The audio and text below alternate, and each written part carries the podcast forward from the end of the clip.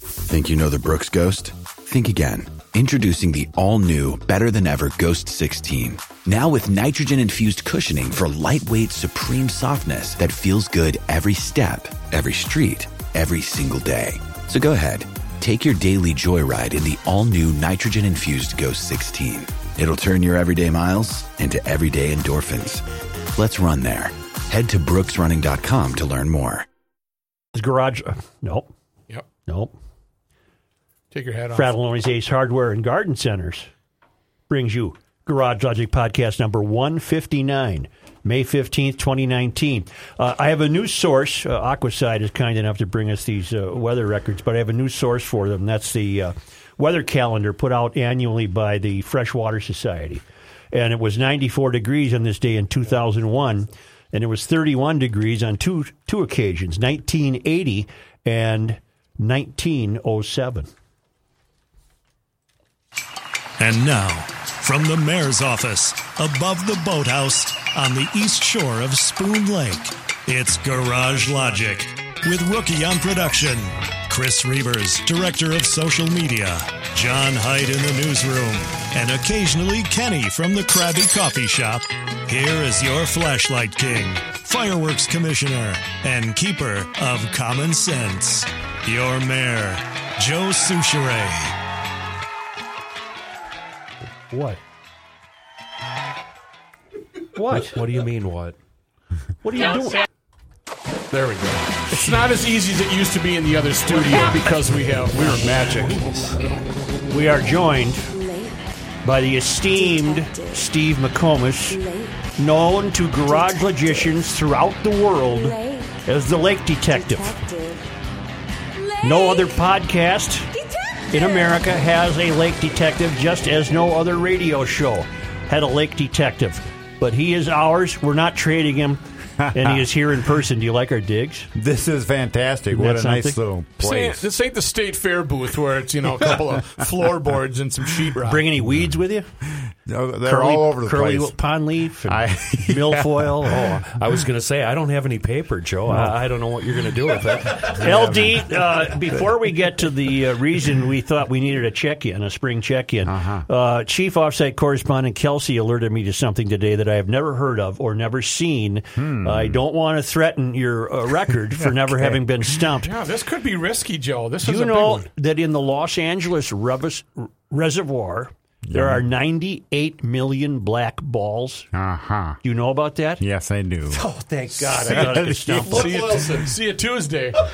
98 million black balls Yes. th- plastic Yep. floating around. Just Oh, floating up. oh, oh, Yep. oh! I was thinking For what something reason, LD? Completely different. I, I'm There's a- trying to be serious here. There's well, you know, they have them more in one place, but one reason is to slow down evaporation. Okay. The other reason I believe is that it makes it tough for birds to land, and they're pretty close to the airport. God, So- you're right on. Oh, my word. So I watched the whole YouTube uh, documentary, and you're absolutely correct. don't they float downstream and then they have to drag them back upstream? No, it's a How's- reservoir. There's no oh, downstream. Oh, it's just a You're holding right. pond. Oh, They're they're like a bunch of little yellow rubber duckies, you know. that Except kinda they're float black around. balls. So how does it prevent birds, LD? well, they, they don't land on it. Yeah, they're not going to land on. They're not those- attracted on to the it. moving Oh, surface sure, because okay. those balls are just bobbing around. But it's like a solid black uh, cover. and and they're, each ball is half filled with water You're right. to keep them from blowing onto the five, the freeway that's right near there. That's brilliant. Isn't it something? Yeah. Yeah, that's that- something. Kind of kind of puts a little damper on your water skiing. Though. I like the smirk LD gave, by the way, when you asked the question. Like, you don't think I know the answer to that? Right, right. Don't get too uh, big headed over there. But here we came Yeah. across this yesterday, Lake Detective. Uh-huh. cleaner waterways in and around New York and a surge in bait fish are drawing more sea life to the city where sightings of seals, dolphins, whales, the New York Post spelled, spelled whales wrong, whales and sharks have spiked. But sadly, many don't survive. There are also more marine mammals washing ashore or getting stranded, a reminder that the oceans remain dangerously polluted. Let me stop right there. We were all confused yesterday. The water's cleaner, That's right. so in come these large creatures. right. no, in come the bait fish. In come the bait fish, and I suppose these follow them. Sure. Right? And then they get stranded. What does that have to do with the ocean being polluted? I don't think it's uh, there's a good connection there. I think marine animals don't do very well in fresh water. Is probably one of the big things too. Yeah, but this is can't be fresh water. No, but coming from a marine system, following the bait fish Ah, coming into fresh uh-huh, water puts a little bit of stress on them. See? What is the story up on Mille Lacs where clean water is said to be threatening the walleye population? Yep. Well, it, it's having an impact. Here's what I think is happening. Well, it's not what you think is happening. Whatever you say will be gospel. Okay. Well, walleyes are so are, are originally river fish. I mean, they they evolved in rivers and in poor water clarity conditions and turbidity. I didn't So- know that. So when the lake clears up, they they're they're going, wow, it's too bright. They're going to move out to deeper water where it is not as clear, Mm-hmm. and it's a, that's where they do best. You know, walleyes, Right. they're they're they're s- well suited for low light conditions. So they're more comfortable in not murky water, but less clear water? That's right. Or even in What- murky water too. It doesn't matter because their eyes are adapted to low clarity conditions. Well, is, is then is it a, is it an exacerbating problem that Mille Lacs is so shallow that they really aren't be able to retreat to some very dark water? that's that's a that's a factor as well. But here's the thing: their bait fish, which have been you know yellow perch, has been their do- one of their dominant bait fish. Mm-hmm. Yellow perch are going. "Pff, We're not moving. These these weed beds are great. We're hanging right here. Right. So now all of a sudden the walleyes are out in deeper water. There's no Mm. forage except for the smaller walleyes. So they're looking at the smaller walleyes, going. "Pff, Oh, wow. here's my lunch. So the wa- the walleyes are eating walleyes, and you're missing this Oh. whole year class of you know six to eight inch walleyes, which are going to be future big walleyes. That's a problem. LD, why is Mille Lacs water clarity Yeah. improving? Yeah. And is that a good thing? Apparently, it's not always a good thing. It is a good thing in the long run, and they've done some nice watershed work to Mm-hmm. reduce some of the pollutants coming in. Some wastewater treatment activities they've they've done. They've they've uh, been very successful, and also zebra mussels are filtering. I was going out. to ask you, are Yeah. they plagued by zebra mussels? Zebra mussels are filtering some of the algae out and also clearing up water conditions. Is algae eaten by walleye, or does algae contribute to turbidity? Nope, walleye are the algae contributes to the turbidity. Okay. The zooplankton are eating the algae, and then the little fish eat the zooplankton, and then Yeah. the bigger fish eat the little fish. So it's a whole food chain out there that's being kind of altered a little bit. If this is your uh, first exposure to the lake detective, GLers listening in uh, other states and other countries, uh, LD's been with Steve McComas, uh, and his business is called Blue Water Science. But basically, you solve lake problems. That's right. And you would be a fan of Aquaside, I would imagine, because they don't uh, harm anything. Is that correct? They have a role out Yep. in lake management. Yep, and w- they're one of our great friends, and they've been helping keep beaches clean for more than sixty years.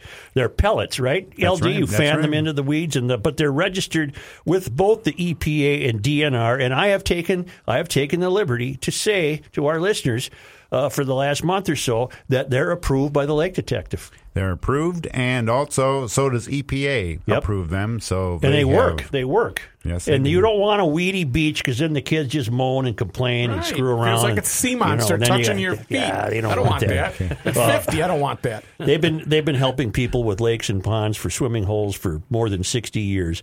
You can call Aquaside at 1-800-328-9350, 1-800-328-9350 or go to aquaside.com.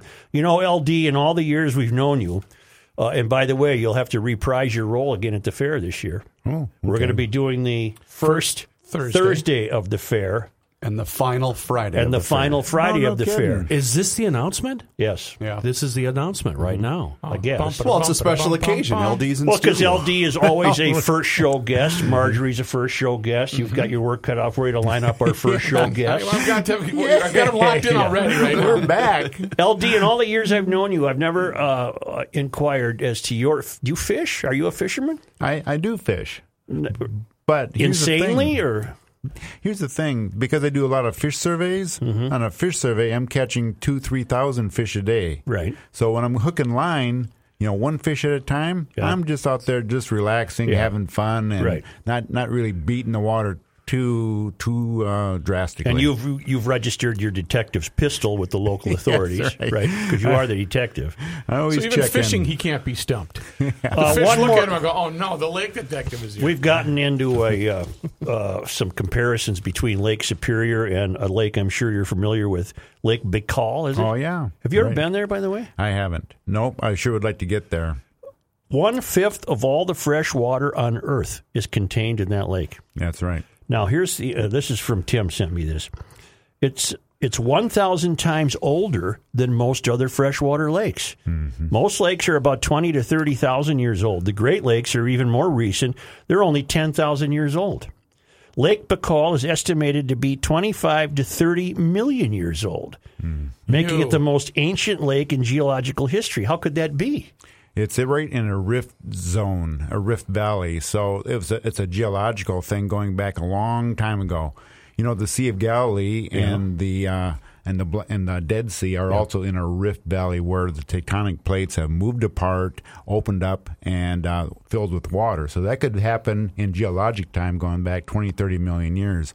Whereas in all our glaciated, our glaciated systems, those have just been dug out with uh, by glaciers, or they leave the light, the ice blocks behind, and then when they melt, boom, all of a sudden you got a lake. So our Kenny lakes- is n- nodding his head in approval as if he's thoughts the same thoughts with you. Uh, yeah, that's exactly what I was thinking. Lake Baikal then was not the process of a glacier. no, no, that's a geologic. Uh, But wouldn't that wouldn't the whole world have been covered by glaciers if we go back far enough, or Oh, not yeah. necessarily? Or- that's right. Oh yeah, All They- right. we were ice covered. It's the deepest lake in the world, five thousand three hundred eighty-seven Wow. feet. That's right. That's more than a mile. It holds more water than all five of the Great Lakes combined. Yep. And Lake Baikal is located in Siberia. And the bitterly cold Siberian winter provided the setting for one of the most bizarre and tragic events in military history. During the winter of 1920, the Great Siberian Ice March occurred when the retreating White Russian army was forced to cross the huge expanse of the frozen lake.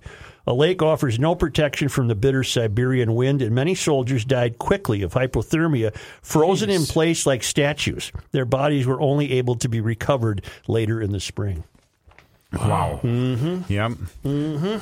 Well, LD, the uh, let's have our spring report. Uh, are, are, you, are are lakes fit? The lakes are coming up in temperature too, so they're not quite swimmable yet, or, or comfortably swimmable. But I was out yesterday, and their temperatures are, are coming up. They were in the low 50s and even the high 40s. You know, with that cold snap we had about 10 days ago. Right. They're now in the mid 50s, so that's uh, it's warming up, but not quite there yet. for- Speaking of fit Mm-hmm. lakes, are you seeing a lot of um, evidence of freeze out this spring? I'm seeing some evidence. It looks like it wasn't quite as bad as it could have been, just because we did get a thaw after that huge uh, dump in uh, snow dump in February. That really put a damper on things. But it, we did get some winter kill in some lakes, but it's mostly partial winter kills. When you're speaking of winter kill, do you mean in the fish population? Yeah, That's right, yeah. Is there one species that's more sub- susceptible susceptible to uh, winter kill than others? Yes. Wh- Who who goes first? Sunfish. Unfortunately, the walleyes probably go first. Walleye. Walleyes, bass, sunfish. Yeah, there's a pecking order, and the la- the last one, bullheads. Yeah, that's what I was wondering. I was wondering where bullhead and carp. Bullheads, the cockroach of the sea. Where do bullhead, carp, and suckers fall on that list? Yeah. Because that's who we'd like to see gone. Well, you're right, but it goes suckers are, are up there, and then carp, and then bullheads. Bullheads at the end. You can't hardly. Is that just kill because them. they have the uh, the uh, the guts to gut it out? they are they have It's evolved for low oxygen conditions? Yeah, Okay. it's oxygen. Uh, there's one lake in my area where we lost everything, including big, fat, old, huge northerns. Yeah. The whole lake now is barren. Yep. A- And, and they were catching and spearing huge northerns on this lake last winter. Why? What happened, Kenny? Freeze out. Oh, really? Uh, The, the, Yeah. the ice gets so deep and the snowpack is so heavy that there's just no oxygen at the, them, at yeah. the Is this a depth lake they're we're at. familiar with? No, you It's a wouldn't. small yeah, lake? It's a very small. But does lake. the DNR then restock, or do you, do, is there a program? Or? the residents are working on the DNR, and the DNR is working with them. Oh. But uh, and that leads to another question. Th- There's a lot of illegal stocking going on just by private citizens, isn't there? Is Yes, this a yes, good or there a is. bad thing? What, what, what do you make of this? That generally is not always a good thing, just because. The, what if they're restocking the same species that just froze out? that probably is not so bad. Okay. it's probably ill. It's probably it's Ill- not it's legal, illegal as hell. But It's like um, Royce shooting birds from the car. yes, right. Or Richard bringing the frozen uh, fish. it does happen. As in my fish surveys, I see some fish that are, were obviously not uh, officially stocked, and it does so it does happen. LD, a couple of questions. Uh, one, uh, because the podcast is now has listenership uh, way beyond uh, the Twin Cities, would you uh, be interested in entertaining questions? Should I get some uh, via emails from other parts of the country? Oh, yeah. because I'm sure That'd you be would great. not be stumped no matter what. Well, I, I did some work a couple years ago out in Nevada on some gold mine lakes. Done Mm-hmm. Oh, yeah. some work in TVA, Tennessee Valley Authority reservoirs, and been down and, in and your Florida. work chiefly would be the containment of invasive species. Is that a way to say it? It's it's pr- it, it can be a little bit broader than that, Yeah. but that's that's my meat and potatoes right now is invasive species. But if it if you have a pre- any problems are on are on the bo- are on the table. Well, you're the I lake can, I detective. can handle. How are where are this? Where are we with the zebra mussels? Are, is it growing, uh, holding steady, or we're making progress? Well, in Minnesota, zebra mussels are still rapidly expanding. In Wisconsin, they have kind of gone more linear, where they're getting you know a certain number of lakes every year. In Minnesota, the lakes are we're increasing a little bit qu- with a quicker rate than what we're finding in Wisconsin. However, in some lakes, we're finding that where they've been there five, six, seven years, they're already starting to die back. Are you uh, are you uh, already in the process of hauling your skiff? Uh, good luck is the name of the skiff. Has that already been around the state this spring? It's pretty much been out there. Yeah, we we check we try we uh, we got the boat got the old tub out there early to track curlyleaf pondweed. So Mm-hmm. we've been out since April. The, the other thing that I want uh, new listeners to know about LD is uh, how many times are you the AAU boxing champion? Well, it wasn't really AAU. I guess it's more like world championship. Excuse me. World Excuse me.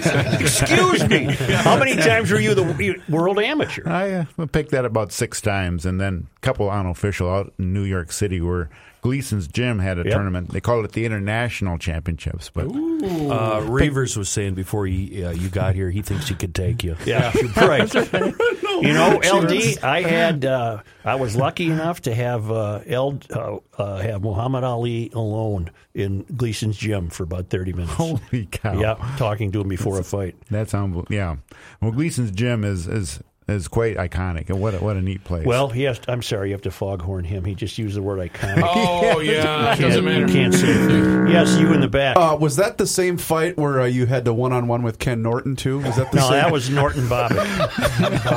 Ever tell you that story, LD? I think I have. huh? We'll repeat it for listeners that haven't heard it. I'm covering Norton Bobbick in Madison Square Garden, and and I swear to God, what I'm about to tell you is a true story. This had to be late '70s, and it was the fight where uh, Norton, I think he hit Bobbick in the Adam's apple. That's right, yeah. Dwayne Bobbick, and the fight was over what a minute twenty in. And so now every reporter at ringside is now in a, a, a maddening rush to follow the fighters uh, out of the out of the arena and back to their rooms so we could talk to them and get write their stories and get quotes. And I found myself next to Norton. Holy cow. And We're shuffling along in this big crowd, and I looked at him. I said, "Boy, what a fight!" And he reached under my neck and he picked me up and he said, "Who are you calling boy?" And I said, "No, I meant holy cow or man alive." I, here's the best part of the story. I don't know how many years pass, and again, this is true. Norton's in town and he's training at what was then still the St. Paul Auditorium. Yeah. So that had to be before XL, obviously. Right. And I think he was in town maybe to fight uh, Ledoux.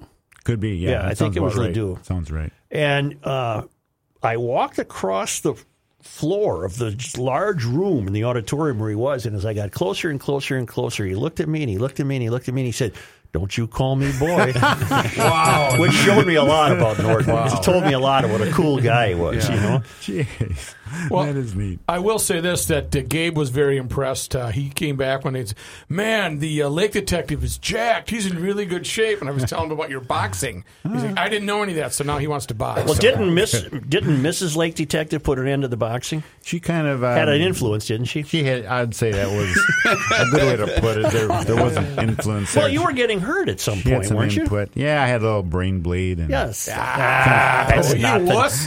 I takes you out of the ring. Come on. You're fully recovered. I have. and your your capacity as a lake detective has not been affected at all. I think it's been enhanced. Okay, that's that's a good thing. That's a good thing. Plus six time six time champ. Who wants to get back in the ring and risk it? huh? LD, we've always talked about White Bear Lake. Yeah. It's recovered nicely. The water's flowing out.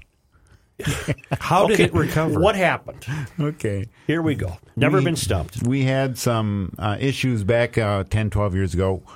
White Bear Lake, for whatever reason, was in a rain shadow. We'd get three inches of rain in St. Paul and Highland Park. We'd get a trace out on White Bear. Okay. As conditions kind of changed around, as they always do, it finally started getting enough rain, and we had some cloudy weather, and we the evapotranspiration was reduced. What? Evapotranspiration. Explain that. That's evaporation combined with you know trees. e- Every, every tree sucks water up, and then it uh, it it, it uh, discharges it basically through its leaves. That's, Right, right. That's that's evapotranspiration. Okay. Well, LD, what about uh, the role of the aquifer and the so-called uh, uh, too unregulated drilling for wells in the Hugo area, for example? Yeah, it turns out that wasn't such a big impact. Isn't at that all. something? Yeah. Now there's a lawsuit by residents of the lake. That's right. They still want this. They want the uh, drill permits to be reduced. Uh, if I'm hearing you correctly, you say that's not necessarily the problem. It's always a good idea for w- good water conservation, Mm-hmm. but in this case, it looks like the drilling probably had little impact on lake levels and. So what's the theory that the water in the lake is being sucked down into the aquifers and then with uh, uh, drawn out through wells? When I was a kid, nobody was watering their lawn in Hugo because nobody was there. Nobody was taking a shower up there. It was essentially undeveloped. Mm-hmm. Right. And the modern theory, LD, you help me here. The modern theory is that that development was seen as the villain that was depriving the lake of its Interesting. of its resource. Grunhoffers. They've been stealing the water to make delicious bratwurst. No, but the uh, the uh, aquifer was said to have been uh, too burdened. Uh, it, its capacity was too threatened, and you know you've never been stumped, and you're the uh, you're the esteemed lake detective, and you're saying that's not necessarily the case at all. Well, it was uh, it was contributing to that, but by far the bigger impact would have been uh, the shallow groundwater table that flows into gro- to, to White Bear supplies almost all the groundwater. So if that groundwater table goes down, this is what you call the unconfined aquifer. You, you dig any place out in that countryside and you go down 10, 12 feet, you're probably going to hit water. Interesting. That's the unconfined aquifer. Really? Well, the unconfined aquifer was being sucked up, was was was going drier because of of the heat we had, evapotranspiration, lack of rain, and there was probably some additional water withdrawal, Mm-hmm. even even some watering from those shallow wells. It was the perfect storm. Perfect storm all coming together. That's why they insist on drilling wells so, so, so, so deep, right? Yeah. To go past what you're calling the un the con- unconfined. for an unconfined That's right. You aquifer. Oh, want to get into those other confined aquifers. Okay, I got you. You know, one of the niftiest things you ever told me is that I, I've always had this fantasy of I wish a, a lake would dry up for a day so I could walk across the bottom. I don't care what lake, Minnetonka, White Bear, whatever, because A, I think you'd find some really neat stuff. But you told me, uh, I'll never forget this.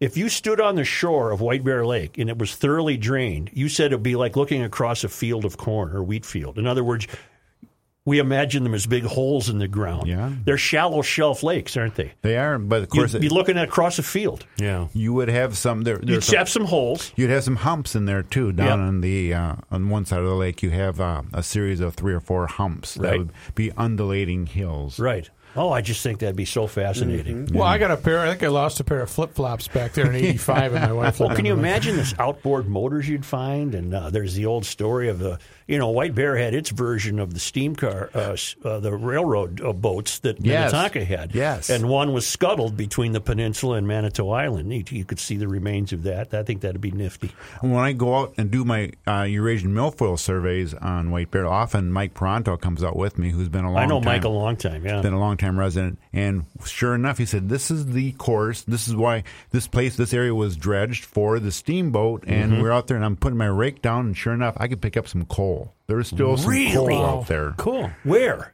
right? You know, as Don't you get give off the Ah, spot. No, It's like no, a- it's just coal. Yeah, the it's not Mata- gold nuggets. right before Matasha Marsh there on Manitou Island. Yes. is uh, is uh, uh, where it shallows up a little bit. Apparently, the steamboat uh, went down in that area with all Oh, with okay. all the, with all the coal and everything else. Holy mackerel! My people did two things uh, turn of the century when uh, they started buying tractors and steam powered equipment. They'd haul the old horse drawn stuff out on the ice. That's Oh, an old that's a phrase in my family. When you're done with something, haul it out on the ice. and they were also stubborn Swedes that grubbed a lot of hardwood f- uh, forest up there, and they hauled all the stumps out on the ice in the winter. So when you drain those lakes, there's Mm-hmm. You gotta nothing- find some stumps? stumps and equipment. Yeah. Oh. So, and do you encounter that sort of Yes, thing I in your have. dives? Yeah, there was a Maple Maple Lake. In fact, uh, a guy said, "Hey, uh, McComas, you got your dive equipment on? What's what's out here?" So I dove down. It was an old hay rake with the s- with the tine still sticking up. I Oh said, boy! "I said, I think you want to move that thing." Yeah. And Kenny- what- Didn't you find a railroad car once, or a railroad bridge, or uh, I was looking for it. yeah, Up in uh, Gull Lake. Yeah, They- yeah, yeah. You know, there's the al- you know almost a lot of these lakes have stories yes, about they do. about the, the train, the locomotive that is down there in the bottom. I wasn't looking for it. Yeah. I didn't find Dumb it. question. Is any of that stuff, Kenny or Joe or LD, is any of that stuff worth anything? No, it's just it, that's be pretty corrupted. I Yeah, suppose. it, it would be. It'd have to be fairly unique. I mean, you find an old anchor, you find an old boat, um, unless it's you know two thousand years old. They oh, by the way, they have found some old uh, dugout canoes in some of these lakes that are two thousand. Oh. But we're years I old. Antique believe crazy, a 2,000 yeah. year old canoe was found in the Minnetonka area. Yeah. Dug It was out. a- But aren't Yeah, those- we talked about Yeah. it. Nor- aren't they normally made out of cottonwood? yeah, yeah, And they survive. yeah. They well, once you get down deep enough into a lake without any oxygen.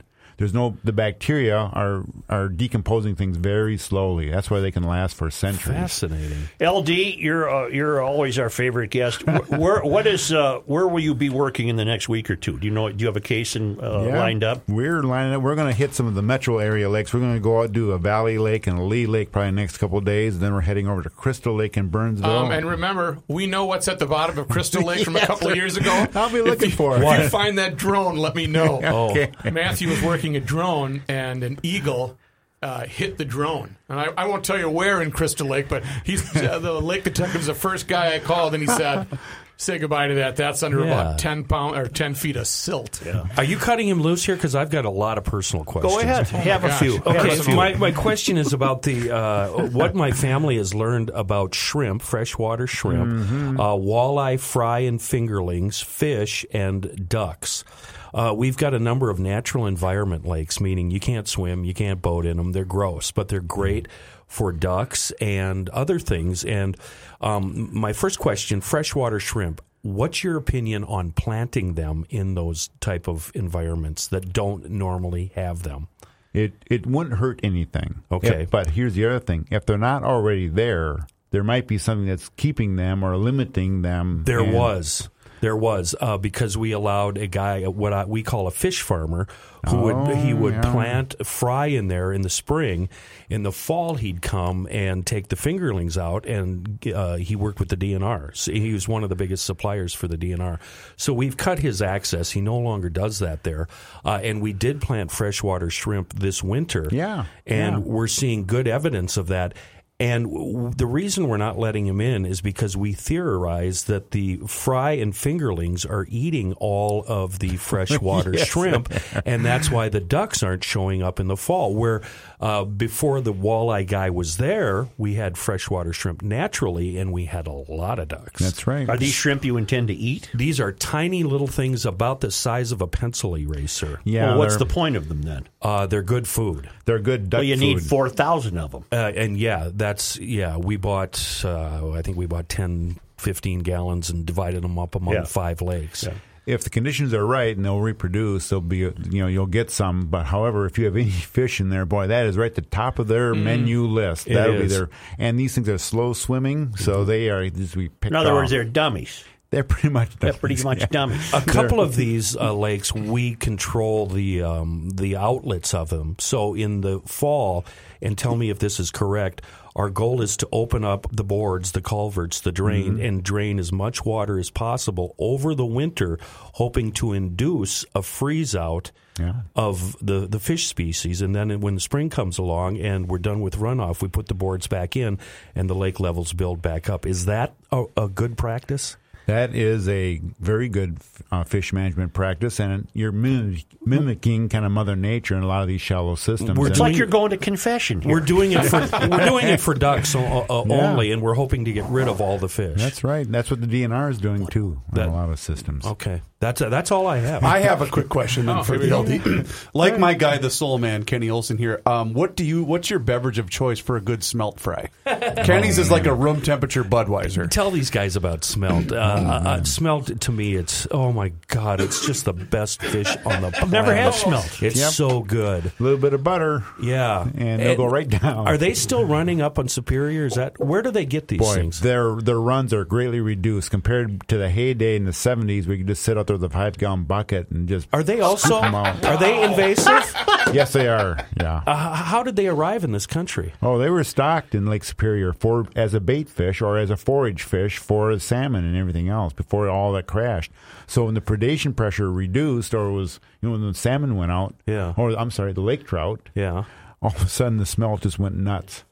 And they are they're running up those they're running up those streams in St. Thomas in the dormitories. All the guys from the range, the word come down, the smelt are running. and They're they're being running. They mad took dash off. out in the clear. Yeah, it's a mad, drunken, crazy. Yeah, where all these nut jobs with pails and nets are standing in the stream, scoop, scooping these things up. So the runs are reduced now, but they're still they, they still have some runs up there, but Oh, not quite like it Oh, I used just to. had be. a smelt fry last Friday, and let me tell you, that is a delicacy. LD, it was a wonderful spring check in with you. and uh, we're going to count on you for the first day of the Minnesota State Fair. I'm writing it down. Right. That'd be- and that's when yeah. you show up in your hat and your vest and you bring some uh, curly leaf garb. pondweed. Full and garb. Milfoil. That is and- fantastic. Thanks to you. Thank you for the invitation because we want to keep that string going if we can. It started in 1994. Wow. Really? Did it second year I was at the fair. Yeah. Oh, I have that's the, fantastic. I have the original letter, Yep. and I have the book that, that he wrote. Yeah. uh, sitting in back in one of the drawers Uh, here. You can find uh, more from Steve McComas at bluewaterscience.com. Is that correct? Sure. Well, well, actually, Lake Detective. I've gone Lake Detective. You have. That a boy. That's marketing. Lake Detective. LakeDetective.com.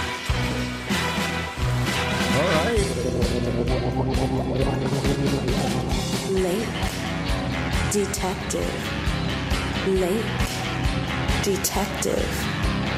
Lake Detective. Lake Detective!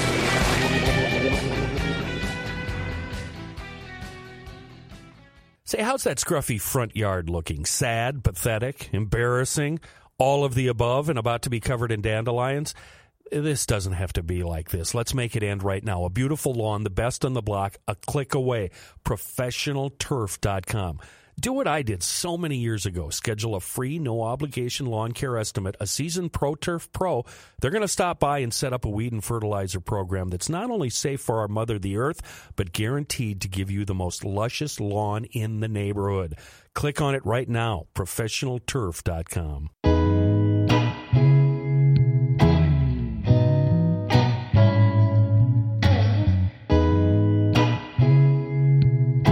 Here's a man who spends hours in hardware stores sifting through the nuts and bolts of life. Joe Souchere. And this segment sponsored by ProfessionalTurf.com. Man, what a day for a ride on an electric s- assist bike by Bentelli from EcoFun Motorsports in Forest Lake. I'm waiting for my calendar to clear out so I can go up there and buy my own Bentelli e bike. I really want one. They're just ripped with technology. EcoFun, right downtown Forest Lake, EcoFun Motorsports, full line of Yamaha bikes, motorcycles uh, scooters, mopeds, youth ATVs, electric bikes, youth snowmobiles, ATVs, side by sides, generators, batteries. It's just, it's like going into the Knack Hardware and Lounge. You got to check out these electric bikes. They have five assist levels. You know, at, at uh, assist level one, you're doing 80% of the work. By the time you get up to assist level five, you're giving your knees a little break. They're really fun. They're easy to ride. They're lightweight, durable, and comfortable. And there's a variety of bikes that can tackle any terrain. No Mayor, other. check this out. Check this out before you finish. Yeah. Uh, GL Podcast Twitter account. This is a message from Dan just left with Joe Rook and Rookie's test-ridden Bentelli electric assist bicycle from EcoFun Motorsports. He- And he bought the one bought Rook- the one Rookie was driving around at Gr- Grundhofer's. Gross. No other store, no other store in Minnesota offers an on-the-floor display of electrical bikes that compares to what you will see at EcoFun. And you're not going to pay crazy prices e- either. EcoFunMotorsports.com. Please tell me you're getting the fat tire bike. Get I the don't. fat No, I, one. no, No, I don't get the think I'm, regular. I. I want regular. I, Yeah. I talked to Kaylin about that. Uh, Tim's daughter, and she said, for for your urban riding needs, you don't need that fat tire bike. they just look so cool. They are They cool. do look cool. He doesn't need to draw any more attention to himself. But, uh, Although- who's although- the old man with the? Although the fat tire one might offer more stability, right? I was more intimidated by that. It would- didn't handle differently, but I thought it was going to. But I just like the normal size. That's tires. when you absolutely have to go through the woods. exactly. I just think there's like an old guy who dri- rides a f- fat tire bicycle, non-motorized, around the uh, the parkway, and I see him every other day. I just think it would be so awesome if Joe just blew his doors down Oh. with one of these eco bikes. dropping a, a smoke bomb or something like that. Hey, if you uh, just Google Lake Detective, Yeah. you get more than enough information. right. Just Google Lake Detective. All right.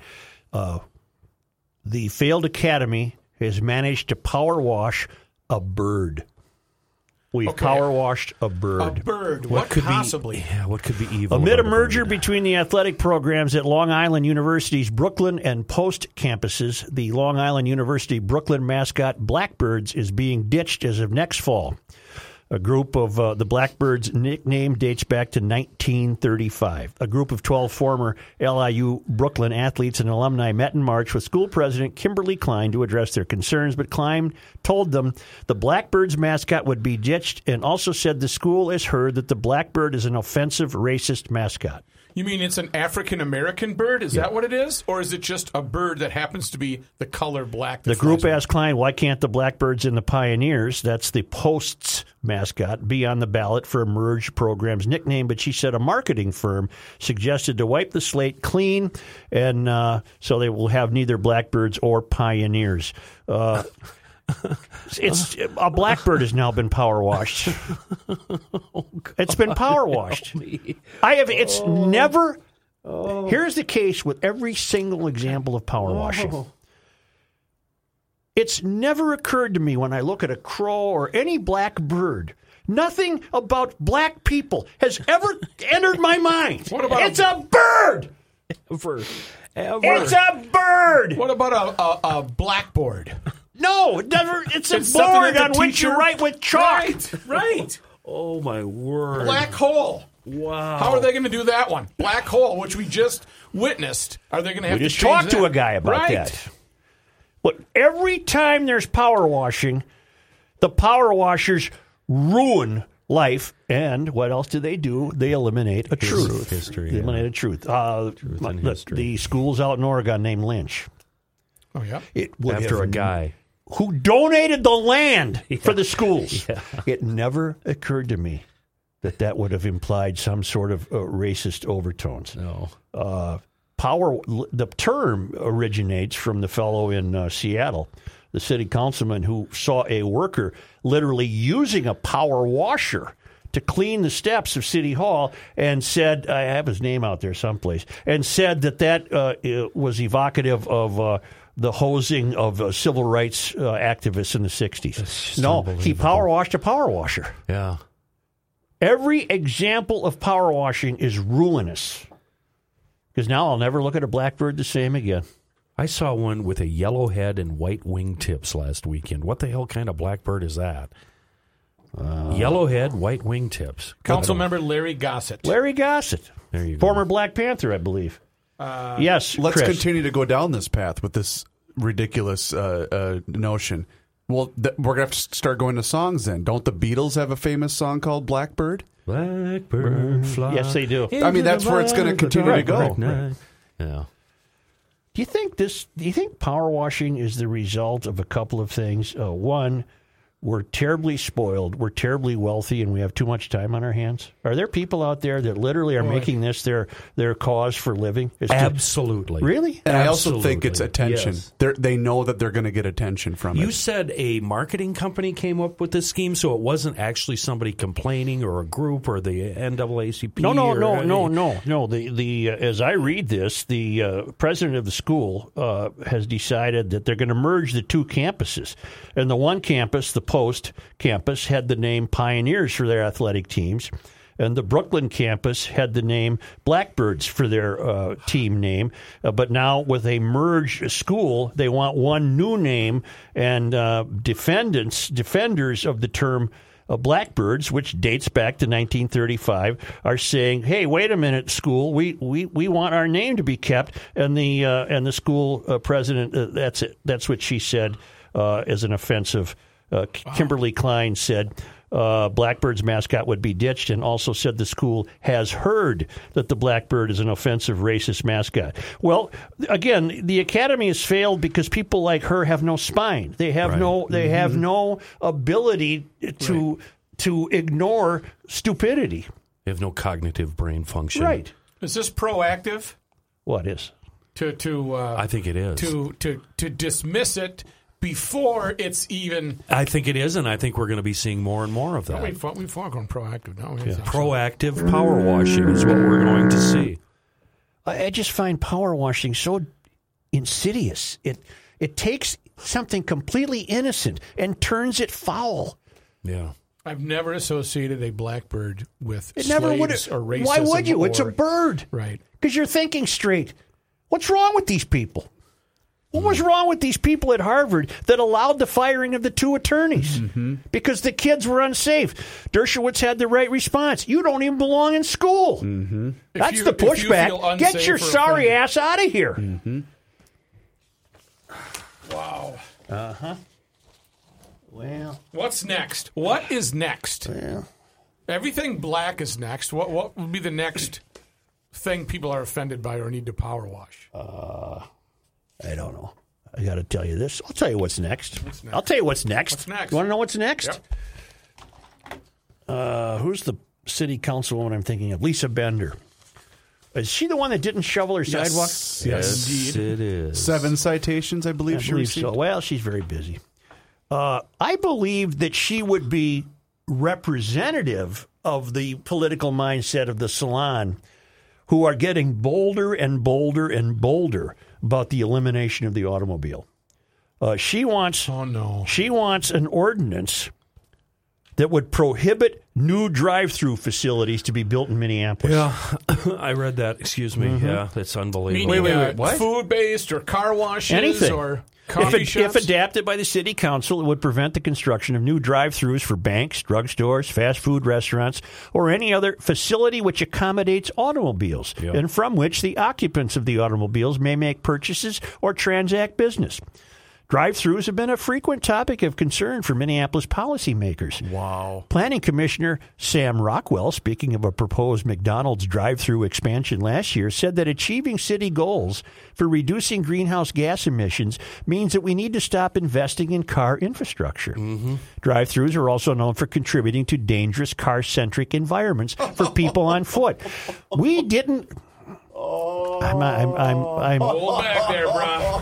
Hold back, brah. let me just move back. You know what? While you're moving back, the, the city council has also stopped allowing new car repair businesses in South Minneapolis too. If you're a guy and you want you want to open up a shop, Mm, Yeah. that's not going to happen, You know, I'm reading this story from something called The Wedge. right? Is that a neighborhood newspaper from the Wedge neighborhood? Yeah, it's yeah, yeah. Is, it's a, is it a liberal? uh, Oh. Yeah, they- they all are, Well, they yeah. had better facts though than any other story I could find. But it's the idling of the cars and the encouragement of cars and cars from other neighborhood and cars, cars, cars. Cars and hurt pedestrians if cars, you hit 'em. Cars are evil. In 2016, plans for a new Walgreens on a pedestrian heavy stretch of Hennepin Avenue near Uptown prompted local outcry and the strengthening of rules intended to promote safe, walkable environments. A pedestrian overlay expansion eventually banned drive throughs in that location, but it was too late to prevent Walgreens from building one.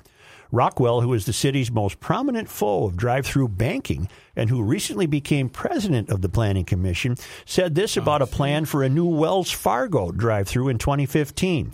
We've got a Wells Fargo with many, many drive through lanes about a mile away at, incidentally, another very high frequency transit intersection right by Nicollet and Lake Street. So those desperate for a drive through can scoot up Lake Street a little bit. Oh, who wants to go over to that crappy neighborhood? According to the planning department staff report, while a prohibition on new drive-through facilities can be supported using existing uh, existing comprehensive plan policies, pending policies provide an even more explicit basis for adopting such a regulation. The soon to be officially adopted Minneapolis 2040 comprehensive plan includes language prohibiting the establishment of new drive-throughs and gas stations. Yep. Yep. They When will you- do whatever it takes to drive cars out of the city. I mean, we've seen it with bus lanes and bike lanes and Yes, you in the back. pedestrians and everything else. So instead of building one on, on whatever site it is, their th- their alternative is drive further away. Right. Thus putting on more miles, releasing Right. more toxins into the air. Right. Because, for instance, if people with young kids. The last thing you want to do is unbuckle three kids and then haul them into the bank. I've and told what you this. a lot of people don't realize there's a big difference in neighborhoods. Nicollet and Lake Street is vastly different than Nicol- uh, than Hennepin and Lake Street. 100%. It's a whole different world. Let me and address- it's very close. Let me address two things. I've said this before, but you haven't been paying attention during class at the University of Garage Logic, thus the creation of a scan bucket, because we're going to take you to scan and tan. No, I'm supporting your Scan and theory, not, tan. not dismissing it.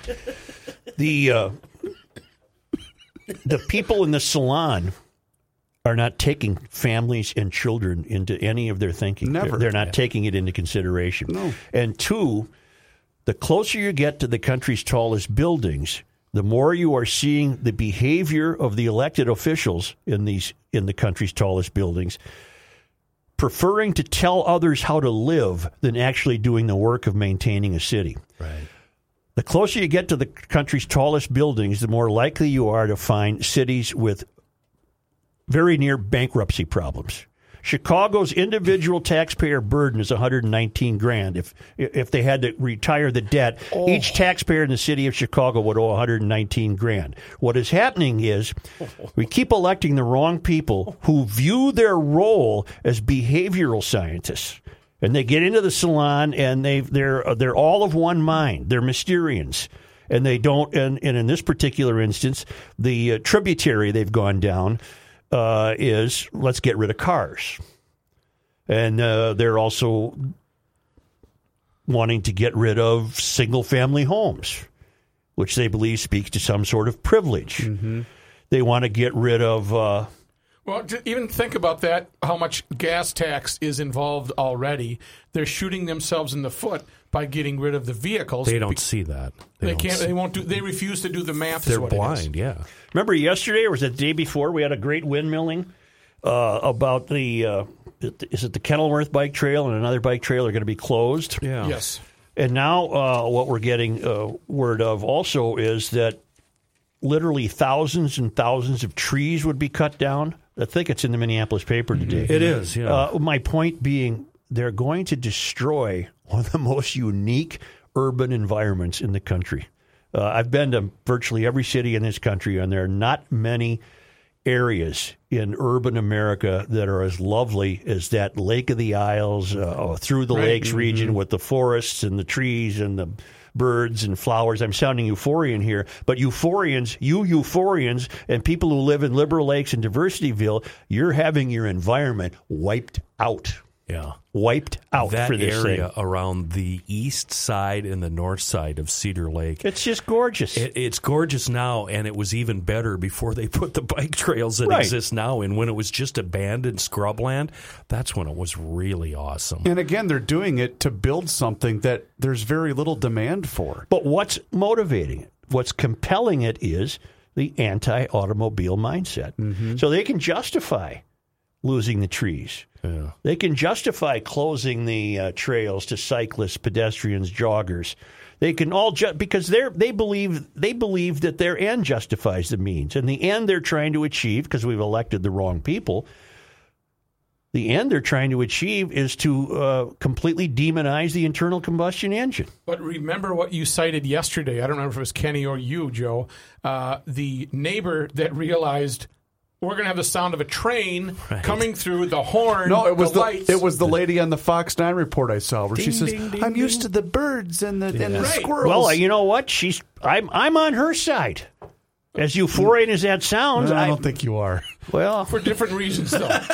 yes. So this petition, Hmm. they're asking them to delay plans to cut down uh, more than 1,000 trees along this uh, line until the federal funding for light rail is assured. that's right. The funding has not been secured. So Right. why go in and cut down the trees right now? what if you don't get the funding? The Met Council is planning to apply for a $929 million grant from the Federal Transit Administration to help pay for the project later this year, but they have not even applied yet.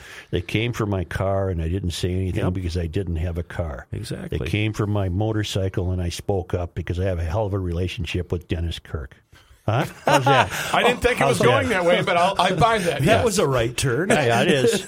Well, somet I told you yesterday. Sometimes it's just easier to get around the urban environment on two wheels Yeah. and, and motorcycles and scooters. DennisKirk.com, a Minnesota company.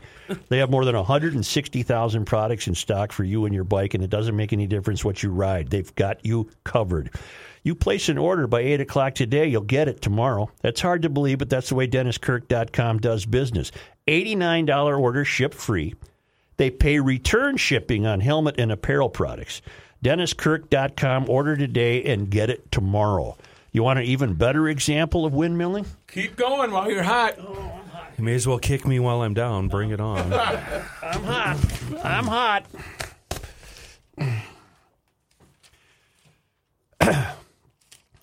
the blue light in LED bulbs can damage the eye's retina and disturb natural sleep rhythms.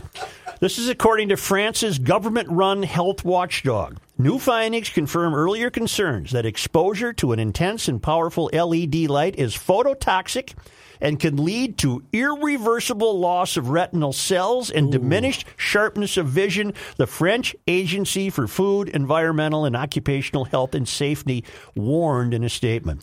The agency recommended in a 400 page report that the maximum limit for acute exposure be revised, even if such levels are rarely met in home or work environments. The report distinguished between acute exposure of high intensity LED light and chronic exposure to lower intensity sources. While less dangerous, even chronic exposure can accelerate the aging of retinal tissue, contributing to a decline in visual, vision, visual acuity and certain degenerative diseases such as age related macular degeneration, the agency concluded. Long lasting, energy efficient, and inexpensive light emitting diode technology has gobbled up half the general lighting market in a decade. Why? Because the hysterians told you that if you change your light bulbs, they're. We, we'll, You'll save the earth. will save the earth. Uh, LED uses only a fifth of the electricity needed for an incandescent bulb of comparable, uh, comparable That's brightness. that's why I love them, right there. I don't. I've I never don't like switched. the- My the light power I don't like bill- the light. It's, it makes it sad, right? I It's got a- enough vision problems. I ain't going to have my retinal cells start conking out on me because of an LED crummy bulb. So what am I going to do? I've got I'm working on a shop right now, 52 feet long, and I'm about to put in some really long runs, like uh, t- two, Fluorescence? Like these two, things? uh, 32 foot, lo- so 64. I'm putting in a lot of lights, and I was going to do LED, and it's on a 12 foot ceiling, so they're going to be way the hell up there. And I wanted to do it because of the savings I'm going to get to my hou- my power bill. Yeah. I, I have another question. Well, be, before you ask, Oh, I'm it, sorry. LED, E, we can't avoid these things. We're all being exposed to this. They're used in homes and streets, offices and industry. They're increasingly found in auto headlights and flashlights and toys. That's exactly where I was going. Because I've no- and I mean I'm already on thin ice on today's show with the scan bucket, but that's all right. well, um, I've noticed because I do a lot of driving at night, especially after great town ba- baseball Oh, games. I hate it when I come upon a car with the super bright because I have light sensitivity with my eyes. Uh-huh. I absolutely hate it. Yeah, I'm glad you can see seven miles down the road, but I'm Need to blind. now. Smoke less weed. Was that what it is? Advocacy for E LED, which came from the salon, once again didn't take children into consideration. because the crystalline lens in their eyes are not fully formed. Children and adolescents are particularly susceptible to disruptions. Hmm.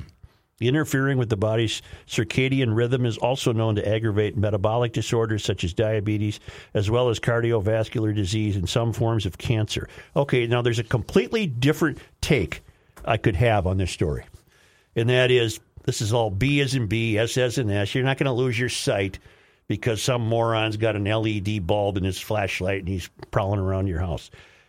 But no, I love it for the windmilling factor Right. we that were they- told this is the way we must go. Boom. We, this is this exactly is what the way we, must need. go. I happen to believe we'll probably survive LED bulbs. Two hundred eighty dollars a month is the power bill up there. Okay, but I also Two hundred eighty a month. well, I, I think you're smart to use them because you That will cheap? save money. Are you However, kidding me? That's outrageous. you go into town where a different power company is per. No, that's twice what. If I lived in town, if this building was in town, I'd pay half that because it's a different power company. I'm getting you screwed. got to turn some lights off at home. I, spend my life turning lights off. Such, I have I have to go LED. And plus, my sight is bad already. I need the light. It's a big shot. but the, the other thing, see my welder. Come on, you know what it's like being on the floor in your shop working on something and you can't see it. And it's Well- because of those cruddy incandescents. I got some spotlights that are just boom. They're- But I dispute that they last as long as they do. That the uh, the LED they, they used to, oh they're going to last forever. my neighbor I dispute put, that. My neighbor put them in five years ago. Uh, he put eight of them in his garage. They're still going. Meanwhile, I go through twenty incandescents Yeah. a, a year. Oh, I meant LED No, as well. I go through incandescents like candy. It's amazing. Some of them only last a month. well, then you got lousy fixtures or something because that you shouldn't be doing that. That's that's It's wrong. gotta be a That's reason. Wrong. It's Yeah, gotta you- be. Yeah, yeah, yeah. you know what they say though, you're always going to need light. You're going to have to come up. Really? I forget who. That's a hell of a. You know, I never thought about that. I, I forget who it was. I Who's don't remember they? what. It was a Who poet, is they? It was Wasn't a it wa- writer. wasn't Maybe it it was water? uh, Edison. Maybe it was I Edison. thought it was water. Suits, you're going to have to do a better job of convincing me because I'm sticking with the E LEDs. I think it was the general. It was uh, General Electric. We've Yeah. got He an always said amazing, that. we've got an amazing, complete with audio. You didn't hear it. Kenny report from the Krabby Coffee Shop coming up next. Wow, really? Are you ready for a different point of view? Say, this is Josh Arnold, Mr. Money Talk. I'm here, as always, to answer your questions on stocks, bonds, mutual funds, what you should be doing with your retirement dollars. But of course, you do have to give me a call at 952 925 5608. oh, With much market volatility on the horizon, you're going to need some help. So give me a call at 952 925 5608. You always get straight talk, not sugar coated advice from me, Mr. Money Talk Josh Arnold. I'm here to help you personally set your portfolio to deal with this upcoming volatility. So make a point to give me a call for a no cost, no obligation 48 minute review at 952 925 5608. Investment advisor services offered by Josh Arnold Investment Consultant LLC, a registered advisor in the state of Minnesota. Past performance is no guarantee of future results. All investments involve risk. University of Garage Logic 98, College of Self Esteem, Zip, Nada, Nothing. Here's Joe Souchere. I want to do this for Sody Cigar and Pipe before Kenny does his Krabby Coffee Shop update because when you hear it, you're going to want a cigar tonight. You're also going to want a cocktail. You're going to want a nice chair just to sit there and uh, consider your own life. I'm talking about Sody Cigar and Pipe in Stillwater. You go out uh, eastbound 36 to the last light before you cross the bridge, and you take a right on what, Rook? Osgood. That a boy. There you go. It's right down the uh, right do- down there on your right. Uh, It just opened last week. They had their grand opening. But here's the neatest part about Sodi's. Not only is the uh, are the are the cigars the quality cigars. They're, uh, they they thought the whole thing out. When you go in to buy the cigar, the humidor is separate from the smoking lounge, which they've also created. So you go in there to get your cigars. Maybe you have a fishing trip coming up, a golf Father's Day outing, coming up. Father's Day's coming up, and uh, uh, graduations. Yes. Okay, you're not going to be uh, you're not going to come out there smelling like you were on fire. So if you're a novice and you maybe don't smoke cigars yourself, you won't come out smelling like smoke, but you'll come out with Guys, a fine cigar this, for your new graduate. This is the perfect reason why the CI girl can go in there and buy her old man a box of stogies. That's right. And not come out of there But smelling. Some CI girls smoke, and if you want to, they created a smoking lounge separate from the storefront that's got the highest tech ventilation system they could possibly develop. This is a fantastic concept. Uh, they, you know, we're talking Romeo and Juliet, Monte Cristo, H. Upman, and more. Great specials in all brands, including box specials, all of the extras too, lighters, cigars, cutters. Uh, you can find out more at Sodi Cigar and Pipe.com. Maybe it's just SodiCigar.com. Spell Sodi for me. It's S O D I E apostrophe S, Sogodi, Cig- Sodi, Cigar and Pipe in Stillwater. I hope I'm not speaking out of turn when uh, a turn when I say uh, if you're a CI girl that smokes cigars, please come out and see us at the fair. Yeah. I don't Oh, think yeah. you are. We we want to on, meet how you you. doing? Hit the music. There was a CI girl smoking a cigar Friday at uh, Oh, Grundhoffer's. I saw it. Here's Kenny with news from the Krabby Coffee Shop. All right, there's many versions of this story going around the internet. I'm opting for the BBC version simply because they have one phrase in here that I really want Well, to I get went to in. the Omaha World Herald. A, Neb- a Nebraska farmer has sawed off his own leg with a knife after becoming trapped in farming equipment. Kurt Kaiser, 63 years old, was moving grain from one bin to another when he was pulled into an auger. That's uh, for you city. It's it's a tube with an interior shaped crew, uh, screw inside. It just augers grain uh, up to a higher level. He was forced to cut off his lower leg with a knife, a pocket knife, and crawl to the nearest phone for help. May I may I contribute as you go along? This farmer spent, wait till I get my line and then you can have the story. Oh, it's your story. This the farmer spent weeks in the hospital and re, uh, doing rehabilitation before returning home to uh, the uh, his home near Pender. It's near the Iowa border. I didn't have any other choice, Mister Kaiser told ABC News. Uh, the farmer he was working alone. He's got a 1,500 acre farm. April 19th, when the accident occurred, unable to find his phone and call for help, Mister Kaiser watched as the machine tore his foot off and mangled his lower leg as it pulled him further inside. That's what I was going to tell you, so I don't need to. It was Uh, sucking. His, he was he was going after Kurt. And he had to make a decision. He felt like he was going to pass out, so he decided to cut his leg off. He took out his knife and cut off what remained of his limb beflo- below the knee. Now, my question was, and when I re- I heard about this last night, I said, "What about the bone? You can't cut through the bone with a pocket knife." The b- and then this is his quote: "Brace yourselves. This is not going to I'm be already good." getting. The bone stuck out down to my ankle. That's what I was hanging on to as I was trying to get myself out. Think about that. Mm-hmm. We uh, I He's think hanging we're on to the bone of his ankle, trying to yank himself out. cut it out of there. in other wor- in other words, Kenny, he didn't cut through the bone. No, because it was already mangled, and that's what he was holding on to his bare leg bone sticking I out. believe we're going to hear from this fellow. Once free, he crawled hundreds of feet to the nearest phone in his house. Lesson learned there. Always have your cell phone in your pocket. And I love this. This means that this is my people. He called his son, who picked him up and drove him into town. Yeah. There's no 911 for this guy. He's not paying the ambulance fee. He's calling his kid. We got to hear this audio, Chris. Unloading corn and into a bin. We Hmm. were moving corn and taking from one place to the other. And 63 year old Kurt Kaiser has been a grain farmer for more than 40 years, but it was one simple mistake that could have cost his life.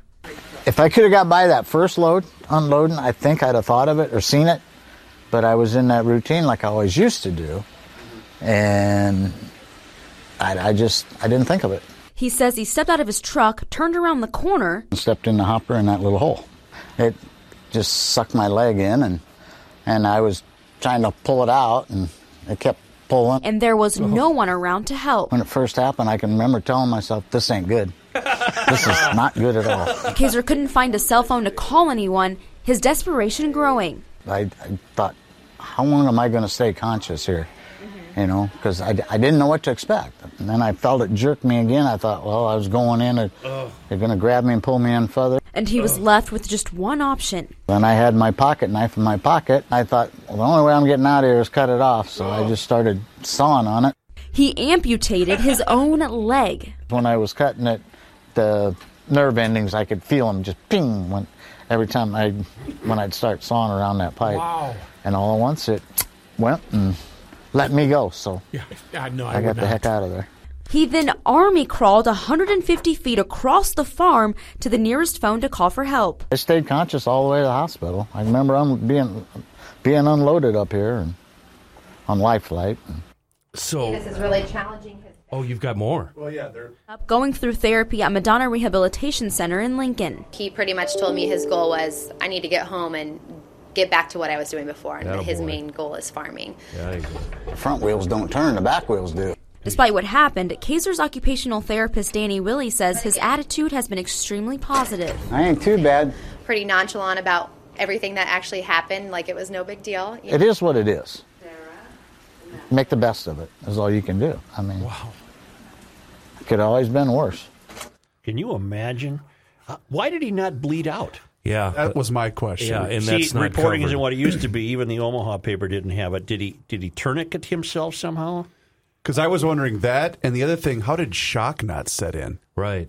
Because He's he too had to have tough. been in so- well, but he had to have been in so much pain that No, it would th- have just think- taken over his I body. think the o- adrenaline probably just overrode the pain. point.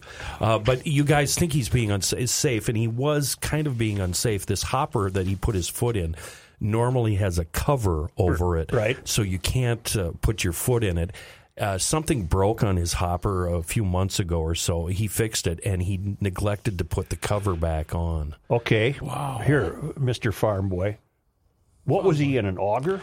Uh, he could it have eaten his whole body? Yeah, yeah, yeah. It would have sucked him up and at least taken his leg up uh, uh, off right at the hip. Oh my God! So he and maybe a swimsuit. Area. We have the story once a year. Some farm out in the middle of you know rural Minnesota where a farmer gets sucked in. But how about that? Not complaining at all. As a matter of fact, one of the stories uh, I read, he looked around the hospital and realized, you know what? I don't have it so bad after all. Well, and I bet part of it too, Kenny. And I won't. I don't want to speak for him, but he he knows it was his fault. Yeah, it wasn't anybody else's fault. Yeah, but how about calling your kid instead of calling nine one one? But his kid is uh, in the rescue business. His kid's uh, Oh, oh, well, then it makes all the sense in the You world. remember John Thompson when he got his arms ripped off? Yeah. Yeah. And uh, what he dial it with his nose, but then went into the bathtub. Yeah. So he didn't 'Cause he bleed was out. worried about his mom. Yes, he didn't want to bleed on the carpet. My number one thought when I read this uh, and heard about it last night, I need to sharpen my pocket pocket knife right now. You know, you you jokingly handed that to me while we're doing this, Yeah. and I, I I think I just would have sat there and cried out. Here's another uh, quote from this fellow, Curtis Kaiser. Everyone asks me why I'm so calm about the situation, and the truth is, when I was in Madonna, the rehabilitation hospital, I saw so many people who will probably never be able to walk again, and I know I will be able to walk mildly normal. I'm fortunate. His wife said they are now adjusting to the new lifestyle, and within time, they know everything will be back to normal. Once his leg is finished healing, he'll be fitted for a prosthetic, and uh, he'll be uh, back to farming in no time. It's an amazing story. What a great attitude, That's that's a that's an American right there. That's a true. And I love the hearty- fact that he said he had his pocket knife in his pocket. Yeah. Where else you going to keep it there, Curtis? Good thing he had it. Well, huh? he could have had it on his belt. And you know, it, it, I'd like to at least practice before cutting my leg off. Can I just try my finger first? See, how, Oh. see how that Yeah, goes. right, right. Yeah, I want to make sure I'm, I'm, out there, I'm, I'm sharp with everything. I don't want to get it wrong. Okay, can we take a You break know- and come back with an email segment, please? Okay, let's do that. Yeah. A beautiful lawn is a super quick click away at professionalturf.com from their very first visit for your free no obligation estimate to the last of autumn you will have serious lawn pride the best on the block things are greening up nicely uh, around Gumption County right now that means one thing dandelions unless you're already a professionalturf.com customer then you don't have any dandelions or any other weeds and all you have to do is click click on it right now professionalturf.com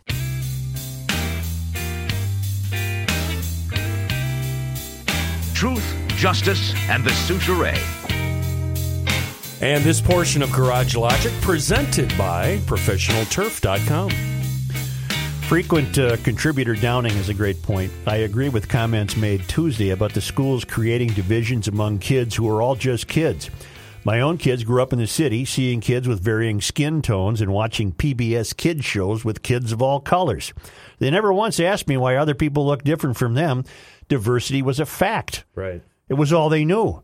Then they went to public school and they started getting the diversity message, which was even though you're different, if you work at it, you can still get along. And they went, huh? they Yeah, never thought they yeah. shouldn't get along. Uh, it's as though the school wants to create a problem just so they can solve it.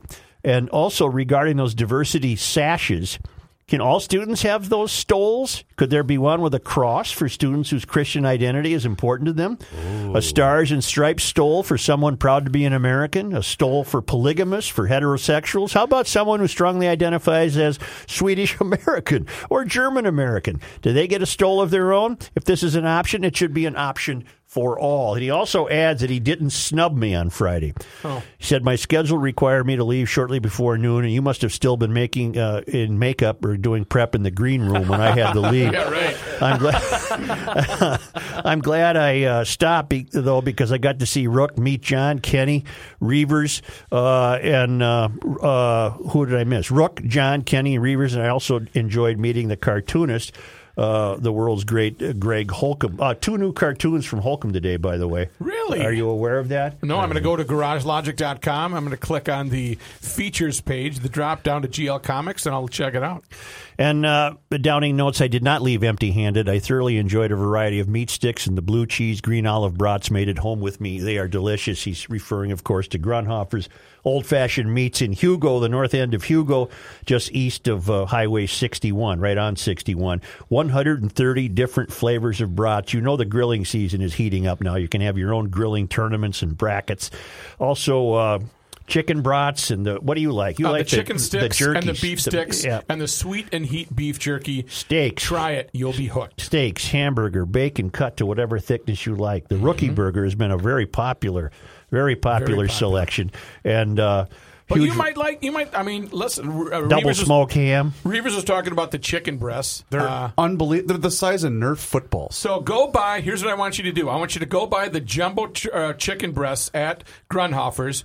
Get your crock pot out. Crock pot out. Pour in a can of beer and some Lipton onion soup mix, and you will That's a lot have of work. shredded chicken sandwich. Ooh. it's Matthew. pull apart chicken. Here's what I'm Delicious. going to do. I'm going to buy the double smoked ham. I'm going to open it up in the truck and And it's just going to be gnaw on it. gone by the You time are. I get I home. hope- I That's- pray to God I don't drive by you. This is That's what grilling I'm season. Bring the flavor of Grunhofer's to your next event. Grunhofersmeatmarket.com. Is he eating that with a spoon?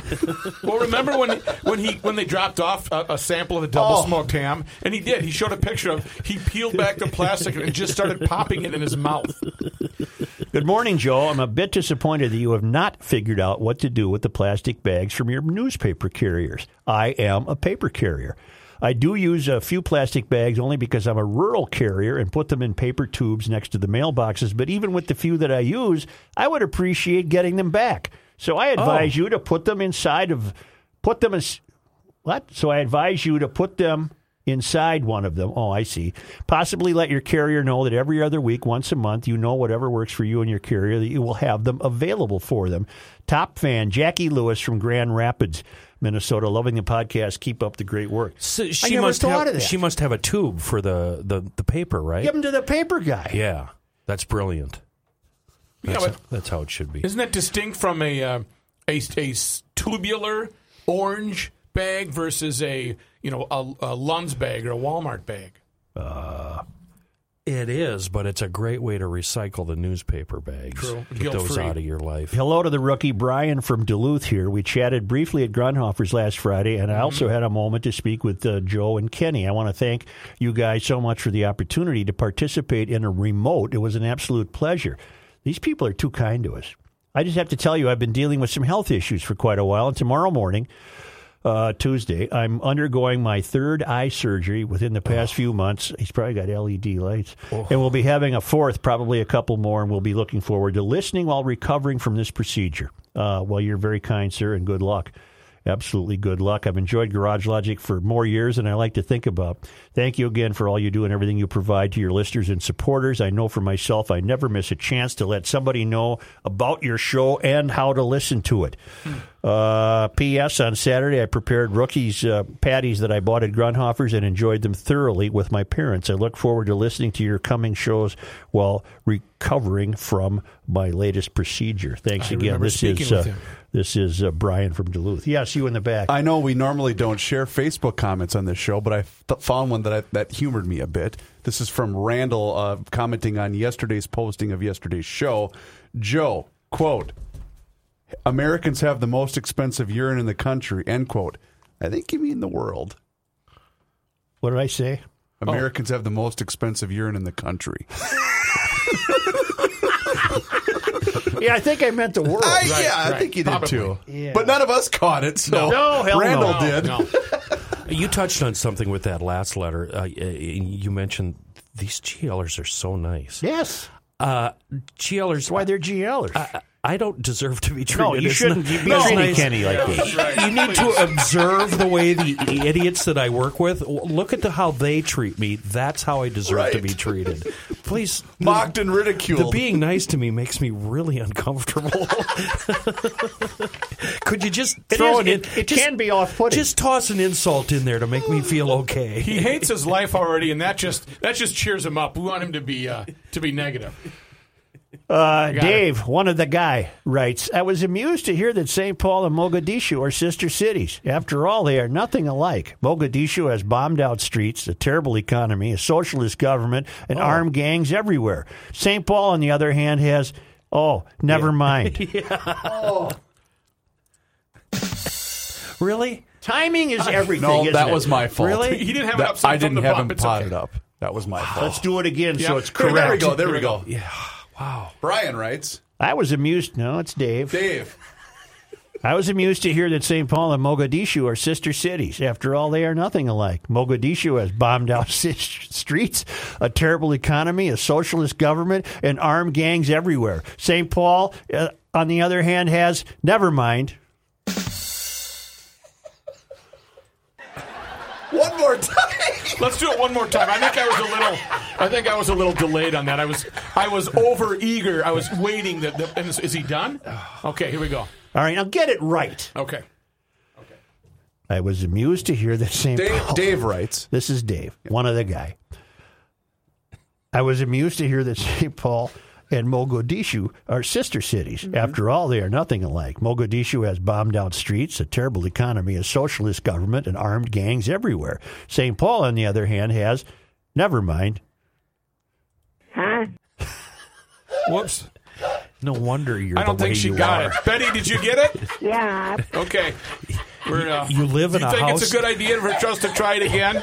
Well, I think it's a good idea. You Len. live in a trying to house do it. divided with an independently wealthy woman who refuses to share money with you, and then you come in to work with these guys. Mm-hmm. No wonder you are who you A lot are. of people like to jog. Okay. Well, hang on. Which uh, That's not the Where do the punchline. Texas Rangers play? Is it called Global Life Field Globe now? Life Park, I believe it's called. Carol Joy uh, uh, writes, Howdy, love the podcast. I was at Global Life Field for a Rangers game on May 5, and they played Kate Smith's version of God Bless America. And then she has a question To count towards your cylinder index, does the car need to be running or the motor have to be in the car? oh, No. This is a good review. This is a good review. And Carol, you know your your cylinder index isn't limited to your car. It's it's lawnmowers and weed whips and snowblower and whatever other toys you have. Outboards, inboards. But no, your car does not. I think she means, do I have to be driving down the road for my cylinder index to count? No. Chainsaws. And you can have a motor on the shelf in the garage if it's got cylinders in it. That's part of your generators, cylinder. Uh, snowmobile, motorcycle, side by side, ATV. We got it, Kenny. Submarine. By the way, uh, you know the uh, the bit of uh, oh, I'm sorry. Did I mention lawnmower? Did I mention? I got her now. Globe Life Park in Arlington, by the way, built in 1999. okay. They're building a new ballpark and they're playing in it next year. Really? This is the final season of the Rangers. What did they do wrong with the one they built in '99? Not enough suites or something or other. Because Arizona's, I was down in Phoenix. They're doing the same thing in Arizona. They want a new ballpark there, and that thing opened in 2000. How'd Miami draw last night? Wow. there were photos I showed Joe. Miami was playing In a, one of the niftiest Tampa. ballparks in the country. and it's only three years old. Yeah. It's fairly new. There were about six people in that ballpark last night, and, and Joe said it. Baseball's in trouble. They're eating itself. I mean, yeah. Don't get So, me started. uh, it- th- Boston and Chicago. Those are the last two old ones, right? Are there yeah. Uh, let me think, Joe. You could. Well, Kansas City's is seventy The six. oldest, the oldest What about stadium still, Brewers? the oldest stadium still being used are uh, Wrigley, Field, Fenway Park, Fenway Park. What about uh, that anything else you'd have to consider the modern era, even though Dodger Stadium was 1960. 60, Brewers? Two That's- thousand that's one, virtually new. Uh, but Kansas City's was seventy seven. Yeah, but I'm saying, with the exception of Wrigley and Fenway, most everything else is in the modern era. Yeah, it is. As the Yankee Stadium was rebuilt. Including that So- beautiful park in Tampa. Why do you say baseball's in trouble? What, what, a what's lot your- of things. Um, They're not drawing well. They're not drawing well. The Kids aren't watching it. I, me- my seven year old will sit and watch maybe a, a batter or two, and then he gets bored because Huh. the, the pace of play is so is so. I don't poor. want to talk about this. Okay, Uh, sorry. uh, and I have a I have a story I, I hesitate to do. It's the it's the decline of moral and ethical integrity, but I guess we can do it when we come back because we we know that waiting in the wings tomorrow is positive Thursday. Finally, you got it on time. Towsley is inviting you to stop by on Saturday, May 18th for the annual open house with games and prizes, demo rides, food, and a whole lot more. It's going to be a great day for the family with fun for all ages. Towsley's proud to be the go to motorsports shop in the greater White Bear Lake area, and they'd love to show you all of the exciting vehicles they have lined up for summer. Stop into Towsley Motorsports in White Bear Lake on Saturday, May 18th for the Texas Barbecue and get great deals on great machines. Towsley Motorsports carries a vast selection of new and pre owned ATVs, side by side, snowmobiles, motorcycles, scooters, and personal watercraft.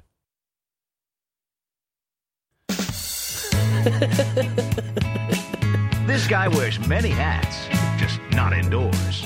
Joe Souchere. Not only are uh, GLers hail fellows and women well met, they're uh, charitable uh, in the sense that they're always going to be getting involved with their own school or youth groups. That's why I want them to get in touch with Big Time Sports Auctions. They provide sports and entertainment memorabilia for silent auctions. It's a great way to have a charitable evening. They put together a customized package for your event. And here's the best part you don't spend a thing. Yeah, They- if you're in charge of that division, sorry to interrupt you, but Yeah. I've done this. Before. I know, you have. All you don't have to do anything, but you get the credit. Well, that's all right you up get is y- the credit. that's right up your That's alley. right up my alley. That's why these guys are Big so time, spot big on. time sports keeps a portion of the proceeds, and your organization keeps the rest. You don't lift a finger. They'll put together the package, whether it's Vikings, Twins, Wild, Packers, whatever you want, whatever makes sense. They bring the items to your event. They set everything up. They provide the bid sheets. Then they pick up the unsold items after the event. You don't do a thing except, like Rook would do, take credit for a great event. Hell yeah. Big Time Sports Auctions works with all kinds of groups and fundraising events. Let your imagination run wild here. This is the way to go. Booster clubs, churches, schools, nonprofits, rotary clubs, golf tournaments. They can help you with your next event. Go to btsauctions.com. That's btsauctions with an S dot com. You're not going to bring me down here. I think I have to. Reeves, Reeves, no, Reavers, you and I were talking about this dreadful story. Oh, this one. Authorities in Las Vegas released disturbing video of a man who later died after being violently pushed out of the door of a stopped bus by an agitated woman who is now facing a murder charge.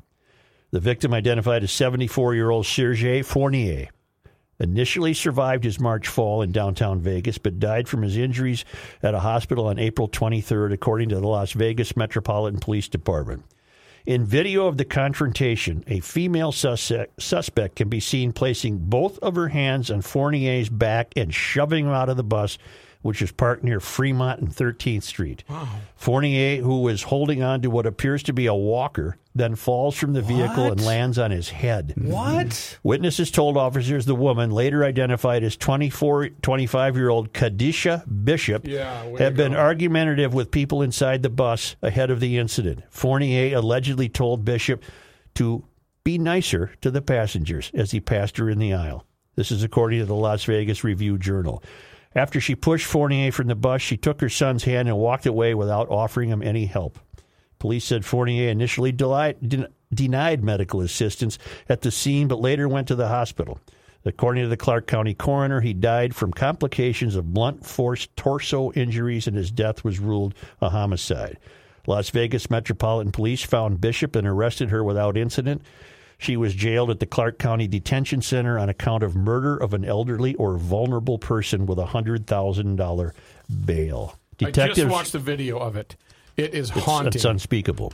Detectives would like to speak to anyone present during the incident on March 21st, 2019, in which an elderly male was pushed from a bus near Fremont and 13th Street around 5 p.m., authorities said late yesterday. That's right in downtown Vegas. Yeah, yeah. You could probably picture it. You've been uh, downtown before. Yep, yep, yep, yep. Wow. Wow. They they exchanged some words, as Joe said, and then she's kind of shooing him off the bus, and he gets by, and she just pushes him Oh, down. Well, and the only reason that he was even near her is he was trying to get his walker out from behind where the bus driver was sitting. Right. Right. That was the only reason why he was up there in the first place. And all he said was, "Be nice." Mm-hmm. Has she been? Uh, is she mentally ill? Does she have No. a history of No, she sounds knows what health she's doing. Um, problems? Sounds like a- she's- She's ready to kick everybody's butt. Yeah, Just a she's word angry. we can't say. Yes, she is. But here's my hope. I hate to close on that note. I do It's too. But Debbie here's my Downer. hope is that this judge doesn't go soft on her because she's a mom, probably a single mother. Yeah. Well, I You don't can't- like you the kids' can't- chances. you can't. I don't like the kids' chances. I don't either. But my my my God, she murdered this poor guy. Mm-hmm. We're not closing on that. There's no way I'm walking out of here and thinking about that until next. What you're Are going you going back to the farm Not today? till next Tuesday. Smelt fry? Minnesota, one of the best states in the U.S. According to whom? This uh, survey is uh, by U.S. News and World Report. I consider them legit. Yeah. Uh, we came, the land of lakes, came in number three. The survey ranks states based on 70 metrics, including education, health care, the economy, public safety, roads, and the fiscal health of the state's government, as well as the opportunity it affords its residents. Washington, number one, followed by New Hampshire, then Minnesota, Utah, and Vermont. We rock. Are they aware of winter? Uh, no mention of winter there. Our median household income is 68 grand. Uh, the national average is 60, so that puts the state poverty level at 9.5% compared to 13.4 nationally. Minnesota is awesome. You can hear in the background Joe putting his papers away. Got them all stacked there, Joey. Uh, a rat's ass this man does not give.